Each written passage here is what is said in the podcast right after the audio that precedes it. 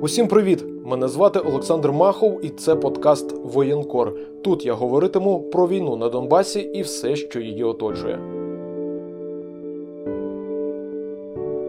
Сьогоднішній епізод буде стосуватися роботи журналістів на Донбасі. Це рубрика Розбір.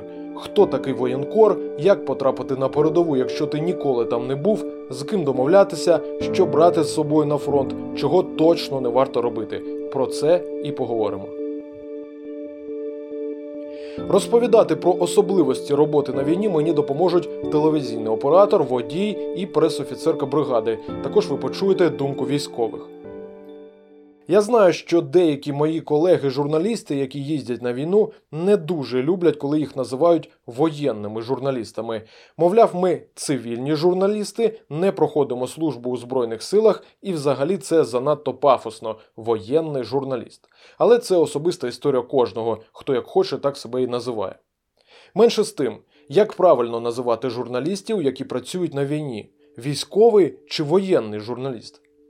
Військовий це пов'язаний з військом, тобто людина, яка, наприклад, підписала контракт зі збройними силами, взяла в руки відеокамеру, фотоапарат чи мікрофон і поїхала на війну.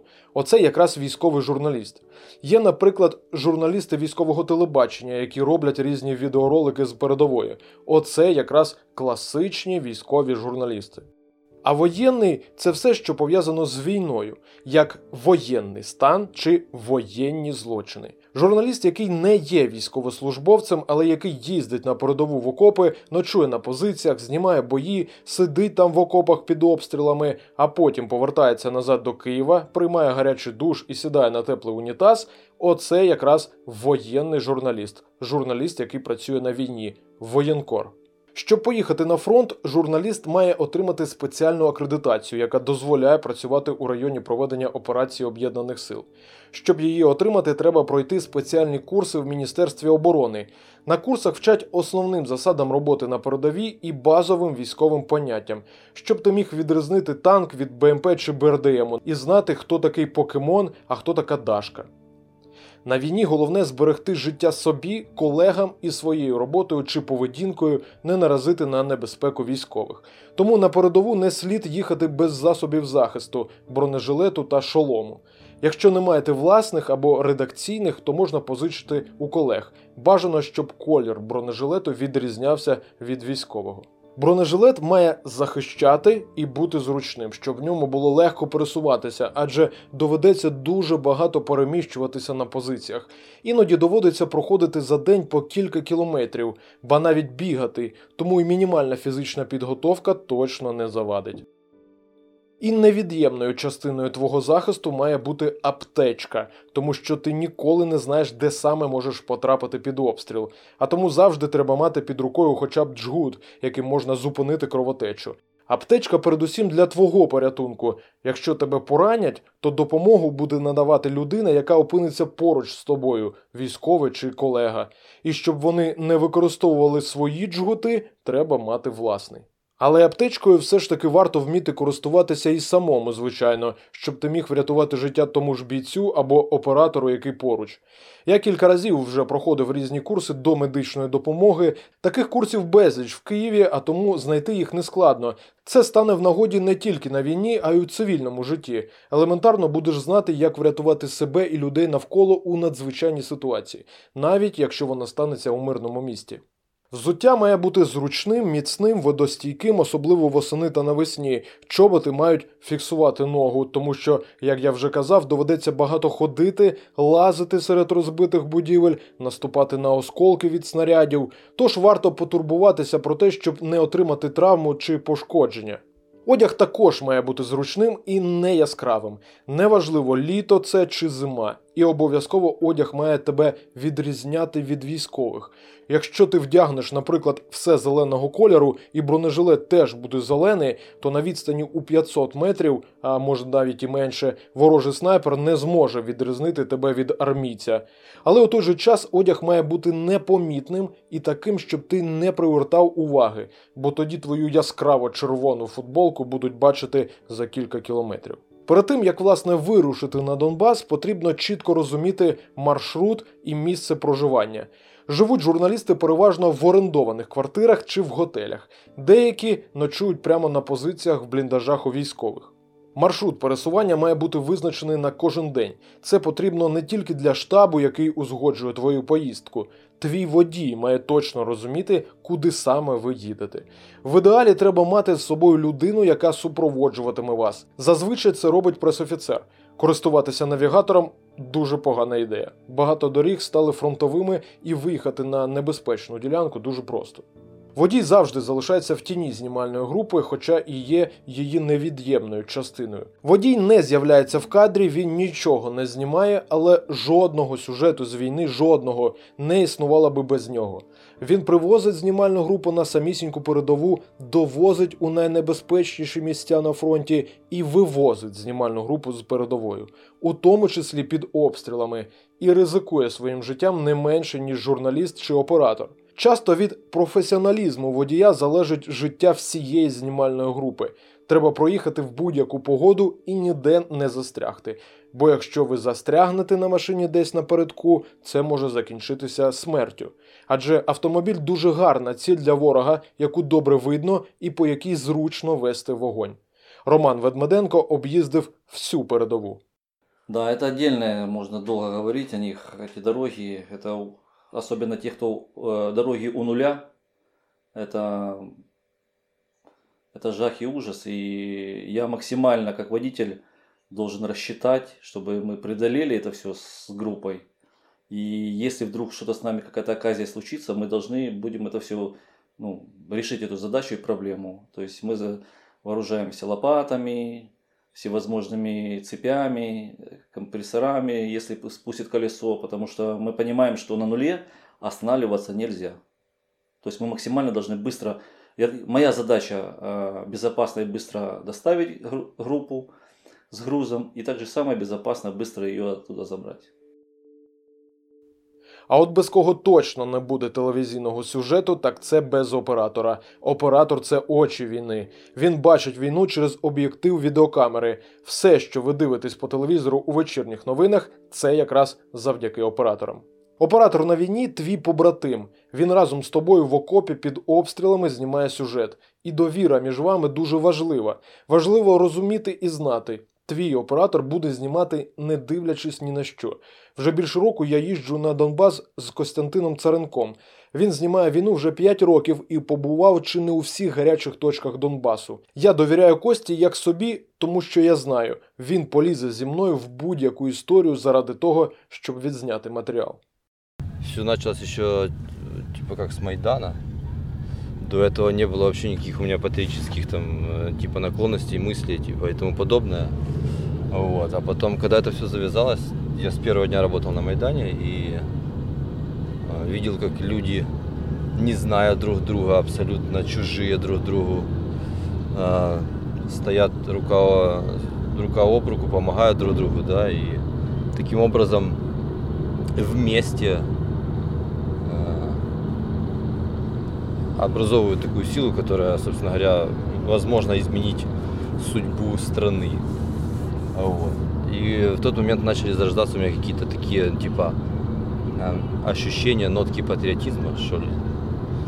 Вот. Ну а сейчас это, собственно говоря, уже сколько, пять лет спустя, наверное, это уже стало как какая-то небольшая часть, часть жизни, может быть так. Просто Принимать э, участие в э, таких каких-то э, исторических моментах своей страны, наверное. Так же. Короче, сидеть на диване и рассуждать о чем-то, не зная э, точно, я не готов. Вот потому, дабы вступать в дискуссии с кем-то там, кто не знает или кому-то рассказывать что-то, то нужно, я думаю, знать воочию, типа, что происходит и как это все получается. День воєнкора починається ще з вечора чи за кілька днів. Треба домовитись про поїздку на передову з пресофіцером. Саме пресофіцери є тією ланкою, що зв'язує журналістів з військовими. Це вони вислуховують твої побажання, що ти хочеш зняти і де ти хочеш зняти. Гарного пресофіцера знають всі командири по всій лінії, де перебуває бригада на передовій. Пресофіцер знає цікаві історії і знаходить цікавих героїв серед військових. Знає, де воює батько з сином на одній позиції, де народила кітка, а де наші вояки дали гідну відсіч ворогові. А ще пресофіцер має фотоапарат, і якщо журналісти та солдати будуть добре себе поводити, то отримують героїчні фото, які потім можна виставити у соціальній мережі. Пресофіцер на фронті це скоріше покликання, аніж військова посада. Ірина Рибакова пресофіцерка 93-ї бригади, і вона одна з найкращих у своїй професії. Вона відвезе знімальну групу куди завгодно і домовиться про інтерв'ю з ким завгодно. Я, я за фахом журналіст, я закінчувала журналістики факультет, 10 років пропрацювала в журналістиці, а потім два з половиною роки в прес-службі Transparency International України. Чим може бути корисно? Ну, це саме от, співпраця з медіа, тому що я, в принципі, розумію, як працюють медіа, але я не зовсім розуміла, як е, ну, працює армія. Тепер я знаю і, і той бік, і, і інший бік. І ну, я просто люблю фотографувати. Я перший раз я заїхала на піски, це був лютий 15-го. Це от перший раз, коли потрапила на війну. І я просто подивилася, що тут дуже апокаліптичні пейзажі. Ми раніше просто ходили по заброшках і фотографували якісь там закинуті будинки в Києві, а от зараз все закинуте, апокаліпсис сьогодні. Там. І Я фотографувала. Ну і так, в принципі, якщо розвиватися у цьому напрямку, я там перед тим, як підписати контракт в армії, я е, купила фотоапарат, full frame, об'єктиви і пішла вже там з усвідомленням, того, що я буду фотографувати війну. Ну і окрім цього, там поєднувати там, журналістів там, з військовими комунікацію цю на- налажувати. Важко.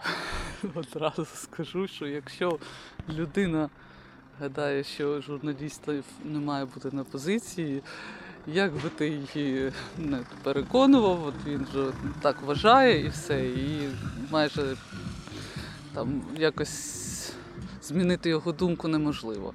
Але є військовий метод. Якщо, якщо, наприклад, командир бригади він розуміє важливість інформаційної боротьби, е, ну чи, наприклад, комбат, він розуміє важливість. І він ну, просто, можна сказати, в наказному порядку е, там каже, що от до вас приїдуть журналісти, будь ласка, з ними працюйте. Якщо е, часто приїжджають журналісти, тут же ж і зворотній зв'язок. Наприклад, приїхав журналіст на позицію, записали інтерв'ю, потім мама, дружина подивилася свого чоловіка там, чи сина, там, сестра брата подивилися по телевізору, позвонили, сказали, Боже, синочко, ти ж мені дорогенький, там воюєш, наша зіронька, там все село дивилося, мама плакала, сусіди плакали.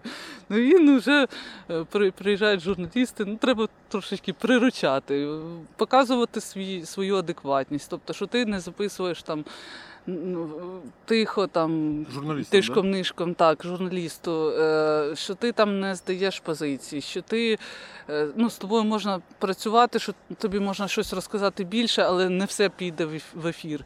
От, ну, Просто потрошечку і журналіста привчати, і пресофіцер так само, як і привозить журналіста. Він відповідає е, в першу чергу за адекватність журналістів і за, за те, що ми можемо бути впевнені, що там назовні щось зайве не вийде. Коли знімаєш безпосередньо на самій позиції, головне правило не нашкодити, бо ти приїхав на пару годин і поїхав, а хлопці лишилися. І від того, як ти відзнімеш матеріал, може залежати їхнє життя у прямому сенсі. Головне не назнімати зайвого. Зайвого це, наприклад, аби в об'єктив відеокамери не потрапили ніякі прив'язки до місцевості. Це можуть бути будинки, розбиті споруди, лінії електромереж чи навіть дерева. Все завдяки чому потім можна вирахувати, де саме це було відзнято. Адже противник передивляється всі відеоматеріали, які потрапляють в інтернет. Олександр Махов відвідав передові позиції української армії. Військові, скажімо так, з обережністю ставляться до журналістів, як до чужинця, який приїхав на їхню територію. І це зрозуміло. На позиції щодня точаться бої, солдати гинуть, а ти приїхав познімати війну. Тому варто з розумінням ставитися до солдатів, якщо вони відмовляються спілкуватися, наприклад, і бути обережним у своїх висловлюваннях і діях. Але якщо ви станете друзями, то повірте, така дружба буде міцною. Між тим, приїзд знімальної групи це завжди для бійців зміна повсякденної картинки, адже солдат на передовій день у день бачить одні й ті самі обличчя своїх побратимів, одні й ті самі окопи, бліндажі і зброю. А з журналістом можна потеревенити на різні теми, дізнатися новини, просто покурити. Журналіст зніме тебе, а потім рідні побачать по телевізору. Йому буде приємно. Часто журналісти та військові стають друзями, переписуються, зустрічаються поза фронтом. Гостинність деяких військових призводить до того, що на одну і ту саму позицію починають їздити всі воєнкори. Командир однієї з позицій на позивний автомат якраз один з таких привітних бійців. От що він думає про роботу воєнкорів. Я наоборот только за это дело, потому что, ну, я из той категории, что страна должна знать своих героев. То есть пацаны делают огромнейшую работу, как бы, и люди должны это видеть, понимать. И, и, и это, с одной стороны, это и мотивация для них, и как бы, поэтому, ну, как бы я, как бы, с точки зрения журналистов, я наоборот нормально отношусь. То есть это надо освещать. Потому что если про это не говорить, то, ну, ну, я буду думать, что там все хорошо, что тут все, никто не стреляет, ничего не происходит. Все. Ты отъедь 100 километров отсюда, вот, и там ну, у людей нет проблем, у них все хорошо. И на вопрос, блин, ну, так вы же сами туда пошли. блин, То есть, ну, как бы, знаешь, то есть у людей, бля, вообще фантазия, они очень далеки от этого. Им надо показывать, что происходит, что тут не просто там, как бы, там, какой-то там зорница, там, типа, вышли пацаны поразвлекаться. Чого точно не варто робити на передовій, навіть якщо військові не заперечують, так це брати до рук зброю чи боєприпаси і знімати це на відеокамеру чи фотоапарат. Тим більше потім це показувати по телевізору чи викладати в соціальні мережі. Бо в такому випадку ти одразу стаєш комбатантом, тобто учасником бойових дій. Є два питання, які я найчастіше чув від самих військових: чи платять нам гроші за те, що ми їздимо на фронт, і чи маємо ми статус учасника бойових дій. Журналіст, який їздить на війну, нічим не краще за журналіста, який їздить у Верховну Раду, наприклад. За роботу на Донбасі платять добові, але у всіх редакціях суми різні, в деяких взагалі не платять. Добові йдуть на побутові потреби, і це не шалені гроші. І, звичайно, воєнкори не мають статусу учасника бойових дій. Принаймні, мені невідомо жодного випадку, коли журналіст, який не був ніколи військовослужбовцем, не був мобілізований, не воював, просто їздив на війну у відрядження, щоб він мав статус учасника бойових дій. Бо журналісти, передусім, спостерігають, фіксують, знімають, фотографують і пишуть про війну, але не беруть участі у бойових діях, і тому ні про які статуси не може бути й мови. Так, іноді воєнкори отримують нагороди державні чи від, наприклад, командувача об'єднаних сил.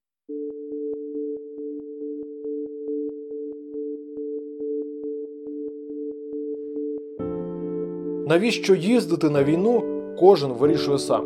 Хтось їде за славою, хтось за гострими відчуттями, а для когось це стало особистою історією.